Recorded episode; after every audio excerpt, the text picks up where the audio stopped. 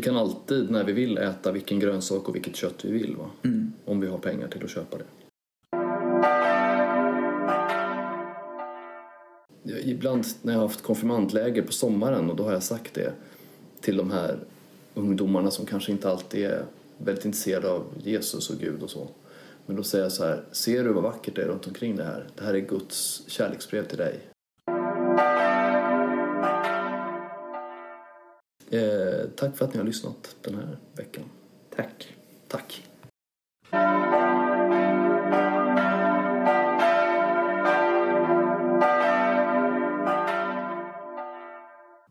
Hjärtinnerligt välkomna till det här sjunde avsnittet, tredje säsongen av Lillhelgsmål som är din boj i bukten kan man väl säga. Här sitter Linus Forsberg Ja. och även jag då som heter Jim Laglöf. Och eh, när jag cyklade hit Linus, vet du vad jag såg? Nej. Jag såg två saker som påminner om en svunnen tid. Jag såg en polisbil och en postbil. Oj. Ja, det ser man inte så ofta. Nej. Tycker jag inte. Kul att se dem tillsammans, de här två. Postbilen och polisbilen. Tänkte jag, de där två. En gång i tiden så hade de... Kanske de kom i tid och var lite snabbare på bollen och sådär. Men jag tycker inte om att tänka så. Jag, jag gillar ju att tänka att man ska ha mycket tillit i samhället. Tycker du, litar du mycket på samhällets institutioner? Jag skulle säga att jag litar på dem. Sen så tänker jag att det är sunt att inte vara helt naiv heller utan faktiskt kunna förstå när någonting brister. Men jag märkte mycket under pandemin till exempel litade jag mycket på det som Ja, samhällets institutioner sa. Ja men visst, Folkhälsomyndigheten där. Det brukar man ju säga som en sak som är väldigt typiskt svensk, att vi litar mycket på myndighetspersoner eller liksom de som är satta att ta hand om oss. Jo, precis. Och det är ganska skönt ofta att göra det tycker jag. Jag har haft, till exempel så litar jag ju väldigt mycket på svensk sjukvård. Mm, men det gör jag också. Ja, och det, jag vet ju att många andra tycker att ja, men alla köer då, eller och såna och det är verkligen för den som måste sitta i kö länge måste det vara väldigt jobbigt. Jag har ju inte behövt göra det så jag är ju väldigt glad över hur, hur det funkat då. Så det kan, det kan ju vara min egen erfarenhet som gör att jag känner så. Men jag tror att det är skönt att ha den här tillitskänslan. Och det måste vara jobbigt om man inte känner tillit. Men det blir ju någon form av extra stressfaktor. Om man liksom inte kan ha den här, som du säger, den här grundtryggheten utan också måste värdera och ta ställning kring det. Sen kanske det kommer visa sig att det är de som har rätt och du och jag som sitter här och är, Ja, visst. har jättefel. Ja, nej men då, jag tycker det, det, man kan också liksom göra den här jämförelsen med då tilliten till Gud. Om man har tillit till Gud då relaterar man många saker i sitt liv till den tilliten. Man, man vet liksom, i slutet är jag i goda händer. Dietrich Bonhoeffer har ju skrivit en jättevacker, ja det är väl ett, ett brev som han skrev det från Auschwitz tror jag, när han skrev det här som på svenska, eh, den här salmen av goda makter underbart bevarad. Han kunde skriva de orden då eh, från ett koncentrationsläger. Det är ju en otrolig tillit till Gud. Definitivt. Man önskar att man hade den typen av tillit. Ja, men någonstans en känsla av någon form av trygghet. Något att hålla i även när det blåser. Att det, ja, men det finns något väldigt, mänskligt i att behöva ha det. Och, Överlåta åt någon annan. Tänka att Ja. jag, jag litar på dig. mm, På ett sätt då, delegera till Gud. Då. Jo. Jag litar på dig Gud. Att du får, du går in när jag inte... Jag tycker det är lite typiskt också för protestantisk teologi att man verkligen betonar hur mycket mer Gud kan göra än vad jag kan göra. Och hur mycket Gud också, hur mycket mer han gör. Och sådär. Alltså det, min fattigdom och Guds rikedom på något sätt. Och om man tänker så, ja men då om man har en gudsbild, en, en, en gud som, är väldigt, som griper in ofta och som är väldigt ehm, um, pot, vad heter det, potent, alltså kan göra väldigt mycket. Det måste ju, om man, de gånger man får den gudsbilden bekräftad också, det måste kännas en otrolig tillitskänsla att man vet att allt kommer bli bra för Gud är god och han beskyddar mig. nej men precis, både en stärkt tillit också en stor tacksamhet. Och jag tänker att tacksamheten leder oss in lite på Det kan det göra. det vi ska prata om.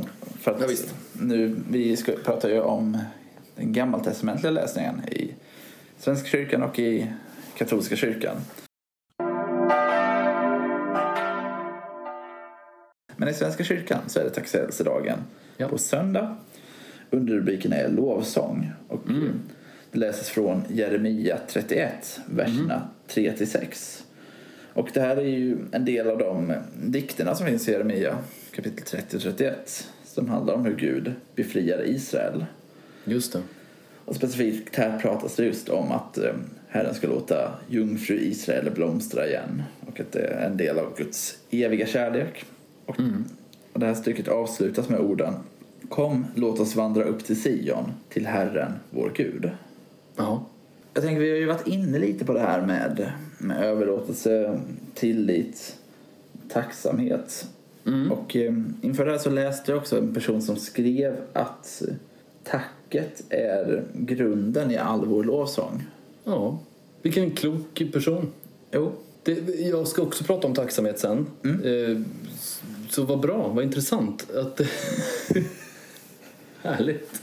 Och det här var lite spontant, eh, för jag visste ju inte vad du skulle ta upp idag. nej precis. Vi, vi pratar inte ihop oss på gott och ont. Ja, just det. Men vad kul, vad, vad tänker du då? Nej, men det här fick mig att börja tänka. Dels så håller jag med om att det är klokt. För att Det är mycket i det att ja, men vi behöver... Alltså, ja, men verkligen, tacket blir källan. Det är tacket vi hämtar kraften till vår lovsång ifrån. Men jag började fundera lite på vad som är våran kollektiva tacksägelse idag. Det är klart att vi kan ha mycket i... Liksom varje in- individ kan ha sitt. För att eh, det finns ju ett, eh, en tradition i Svenska kyrkan att man i processionen bär fram en del av, av, av höstens skörd. Ja, det. Och det är ju inte minst historiskt att eh, man kopplar verkligen samman kyrkoåret med skördeåret. Ja, det är en skördefest, tacksägelsedagen ju, eller hur? Ja men precis. Idag är det klart att vi är jättetacksamma för, för skörden som finns. Men det kanske inte är skörden som är vår kollektiva tacksägelse idag på samma sätt som när vi går tillbaka 100-200 år. Nej, tyvärr på, skulle jag säga på ett sätt för att vi har kommit lite ifrån det naturliga skift, de naturliga skiftena som, som finns i, det mänskliga livet. Vi kan alltid när vi vill äta vilken grönsak och vilket kött vi vill va? om vi har pengar till att köpa det. Och det här fick mig att tänka på ett eh, samtal som jag och några vänner hade när jag började studera. Där vi konstaterade att, eller det var någon som hade gjort en spaning, att i länder som har det sämre ställt än i Sverige så är det mycket mer synligt hur tacksamma folk är mot Gud för det de får. Och även om de får mindre än vad vi i Sverige får så, så liksom uttrycker de en större tacksamhet för det. Okej. Att man, man blir tacksam för att det, det kommer regn. Eller man kan vara tacksam. Ja. Vet du en grej apropå regn? Det var ju Franciscusdagen nu i lördags. Alltså vi hade en katolsk fest på Kungsträdgård, i Kungsträdgården och då regnet hägrade hela tiden. Och det regnade precis efter att mässan var slut så regnade det men sen slutade det regna. Och då var det en kille från eh, Nigeria som uppträdde med sitt band och han sa ni verkar tycka att regn är något problematiskt här i Sverige men i, där jag kommer ifrån då kallar vi regnet för en välsignelse. Ja, så det, det där ser man så olika på också. Men absolut, det är klart att det just i de här sammanhangen, det är klart att när man ser att det regnar att man blir väldigt tacksam då. För det är liksom livet som kommer tillbaka. Det finns ju flera, det, bland annat Jeremia det här att liksom ödemarken eh, och det, liksom öknen, att den ska börja blomma. Liksom torr, torr mark som plötsligt ska då regnet komma som det kanske bara gör en gång vart hundrade år och liksom det ska fyllas med blomning. Det är en sån underbar... Vi kan tänka så här, ja, ja, en, en blommande öken. Vi har inte så mycket referensramar till det. Antingen kan vi se det som någonting omöjligt. Men den som har upplevt det, och jag såg på den här dokumentärserien The Planet, har du sett på den? Nej. Ja, där finns det, i det avsnitt som handlar om savannen och öknen, då finns det en satellitbild när öknen, någon amerikansk öken, börjar blomma. När det alltså har regnat i öknen. Och att det liksom bara väldigt snabbt grönska och blomning bara överallt i de här liksom, som har varit torra, torra sandfält blir liksom under en kort period grönskande. Och, och där verkligen, där, där kan jag förstå om man liksom bara vill jubla av tacksamhet när man får erfara det här. Va? Ja, nej, men och det här fick mig att tänka att för att komma tillbaka till det här, vad är vår kollektiva tacksägelse idag? Mm, just det. att det finns ju så mycket omkring oss som vi kanske borde tacka för. Som vi glömmer tacka för. Att precis, vi kanske också borde tacka för regnet. Även om vi inte själva känner när vi står där ute på Kungsträdgården att det här var det jag ville ha. Nej. Så kanske det finns ett värde i att regnet kom. Ibland, ja, man brukar ju säga det där att em, den frihet som människan verkligen har det är att liksom friheten att säga ja eller nej till det som är em, för handen. Det här är ditt liv. Vill du ha det eller vill du inte ha det? Och så liksom varje sekund fråga sig det. Vill jag det här eller vill jag inte? Det betyder inte att man ska ta sitt liv. Det betyder mera Kommer jag, är jag tacksam och glad över det här som jag har fått? Eller vill jag liksom gå in och klaga? Eller vill jag förändra eller påverka på olika sätt? Ibland kan det ju vara bra med att försöka påverka såklart, det är inte det jag menar. Men, men att ta- tacksamheten som, som botten då. Och regn kan ju vara en sån sak, för när det väl regnar och du står där utan paraply och regnkläder, då kan du välja. Du kan inte välja om det ska regna, men du kan välja din inställning till regnet i alla fall. Och det, ja, det skulle jag rekommendera om någon man kan faktiskt bli lite gladare om man bara tänker så här: okej, låt det regna då. Och det är just det här jag tänker jag vill skicka med för hur man lever ut den här texten. Att öva sig själv i tacksamhet för det man, som annars brukar kunna vara det som vi antingen stör oss på eller åtminstone bara känner att jag förstår inte det här. Varför behövde det regna nu? Och att också be en bön i tacksamhet över de sakerna. För att låta hela skapelsen få bli en del av vår tacksägelse till Gud. Inte bara det som vi uppfattar som det absolut bästa. För att någonstans så är hela skapelsen en del av det absolut bästa. Och då behöver inte vi handplocka delar ur det. Här, se på verkligheten som du står inför som en gåva från Gud eller ser du den som ett hot eller som en prövning eller är, liksom, är naturen och det som är runt omkring dig, är det gott eller ont? Det, det hjälper att se det på olika sätt där. Och jag, jag tänker mycket att man, ska, man, man kan ha nytta av att se verkligheten omkring sig som god och ett, ibland när jag har haft konfirmandläger på sommaren och då har jag sagt det till de här ungdomarna som kanske inte alltid är väldigt intresserade av Jesus och Gud och så. Men då säger jag så här, ser du vad vackert det är runt omkring det här? Det här är Guds kärleksbrev till dig. Inklusive regn. Jo. Men okej, jag tror att det, det som du har sagt nu det anknyter ganska mycket till vad vi i katolska kyrkan läser då på söndag. Andra kungaboken. En berättelse om en man som heter Naman som har fått eh, spetälska. Han, har fått, eller han går för att söka ett, en bot för det här. Och det, han går till en profet eh, som är Elia och eh, Elia säger till honom bada tre gånger i, eller sju gånger, i Jordanfloden. Och det tycker han verkar så banalt. Varför skulle jag göra detta? Han blir i alla fall övertygad om att göra det. Då badar han i floden Jordan och han blir frisk. Och där kommer vi in i texten för han vill då nämligen ge den här profeten en tackgåva, en present. Profeten säger då nej tack, jag vill inte ha någon present. Och det här blir väldigt svårt att hantera för Naman för han vill ju så gärna visa sin tacksamhet till profeten. Men till sist så kommer de överens om att det bästa, den bästa tacksägelsen det är att inte tillbe någon annan gud än Israels gud. Och då skulle man ju kunna som kristen här idag säga den bästa tacksamheten handlar om att tillbe den enda sanne guden och att tillbe honom på något sätt i en anda av tacksamhet. Tack för att du är du, tack för att jag är jag. Eh, och, och apropå, då pratade du redan en del om tacksamhet. Och, I det du sa så tänkte jag då skulle jag kunna ta upp den här aspekten som handlar om mässan. För mässan i katolska sammanhang kallas ju för eukaristi. Eukaristi i grekiska för tacksägelse. Så det största vi människor kan göra här på jorden det är att förena oss med Jesu tacksägelse till sin fader i mässan. Alltså vi kan ge tillbaka allt som vi fått. Ibland så undrar man ju så här, hur visar Gud sin kärlek? Eh, Det gör han väl på tusen sätt, men om man vill förenkla det väldigt mycket tänker man på treenigheten. Fadern älskar genom att ge allting åt sonen. Allting. Han ger allting. Och då på ett ställe säger Jesus vissa människor vill rycka till sig himmelriket med våld. De vill rycka åt sig det och härska över det. Men här är det så att Gud erbjuder och ger allting. Fadern ger allting till sin son och vi är ju genom dopet söner och döttrar i sonen då, alltså vi är ju den som Gud riktar sig till och ger allting till. Mm. Det ser vi ju också redan liksom i första Mosebok när, när Gud, varsågod människor, här har ni hela skapelsen. Nu ska ni härska över den som det står. Härska kan ju missförstås, man kan ju tro att nu får ni göra vad ni vill med skapelsen. Det kan ju finnas väldigt många som tror det. Men vad gör Jesus då med allt som han har fått? Jo, han ger ju tillbaka det Mm. i tacksägelse.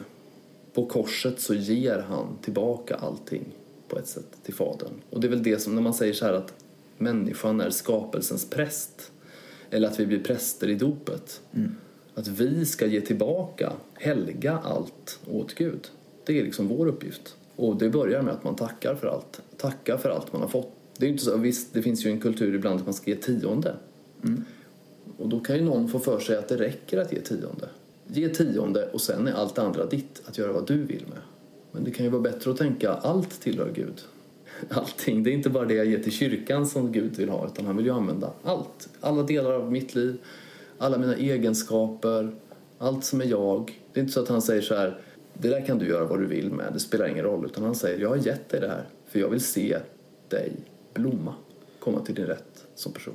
Mm. Ja, men jag tror det är viktigt att eh, det du pekar på, just hur allt i våra liv är en del av det som vi ska använda att uttrycka tacksägelsen. Där finns det ju både inom den lutherska tanken kring allmänna prästerskapet, men jag läste också, det pratade vi om innan vi började spela in, så jag har fått läsa en del om 1900-tals katolsk teologi och då i Lumen pratar man också just om allmänna prästerskapet och kopplar bland annat, kopplar bland annat in ett resonemang kring äktenskapets sakrament och att här har varje människa en viktig roll i att verkligen leva ut Guds vilja, sprida evangeliet genom att leva i äktenskapet med det det innebär. Jag tror det är jätteviktigt det du säger. Sen så ska man inte underskatta vikten av att göra saker i kyrkan också. Och det, Nej, det har vi berört i många avsnitt att Just det. du och jag är, ja, tillhör väl de som tycker att själva kyrkan i sig har också en viktig funktion. Ja. Men jag tycker det är en viktig grej du lyfter. Men det är, det är bra, då kan man säga så här alltså, jag tror att du och jag brukar betona utflödet från kyrkan. Alltså det som man får från kyrkan och som man kanske bara kan få därifrån. Sakramenten, Guds ord, undervisningen i Guds ord. Det kanske man inte kan få någon annanstans. Men däremot kan man ju ge till Gud på fler sätt än att ge pengar till, till prästens lön eller till, eller till liksom kyrkobyggnaden. För Gud är överallt och låter sig betjänas överallt. Till exempel i de fattiga. Eller varje gång som vi gör hans vilja. På alla områden. Ja, precis. Ja, vi ska ju vi ska ju göra det på alla områden. Vi ska ut i världen. Det är ju det som vi får höra i missionsbefallningen. Gå ut och göra alla folk till lärjungar. Växjö stifts biskop, min stiftsbiskop, biskop Fredrik, han pratar ju mycket om att använder för ofta formuleringen altaret är alltid vänd utåt mot världen. Just som den påminnelsen att vi ska inte vända oss inåt utan lite som du också säger, så här, kyrkan det ska ju vara ett utflöde. Vi kommer till kyrkan, vi samlar på oss här men sen ska vi ut i världen och det påminner altaret om för att det är riktat utåt mot världen och inte inåt. Det ligger mycket i hur man ser på... Jag var på en konferens förra helgen som handlade om Andra Vatikankonciliet. En konferens, konferens, en liten föreläsningskväll. Och em, då pratade vi en del om just att em, synen på de som inte är präster i gudstjänsten skiljer sig åt om man tittar hundra år tillbaka och nu. Alltså idag så räknar vi med att den som sitter i bänken är en aktiv och del, eller vi, vi tycker det ska vara så att den som är, sitter i bänken är en aktiv och deltagande person. Det är inte bara en åhörare eller en mottagare utan den som du säger ska bära ut kanske. Gå, gå härifrån med det som du fått höra och bär vidare det. Dels den dimensionen men du är också med. Du, du har del i det allmänna prästadömet också när du sitter i bänken. Du är, du är så att säga präst genom ditt dop och kan sitta där och, och det är väldigt tydligt i den katolska liturgin att du är med och eh, offrar tillsammans med Jesus. Det kanske inte är en protestantisk tanke alltid men alla, allt som vi bär fram i mässan det finns med, så att säga. Vi förenar det med Jesu stora offer.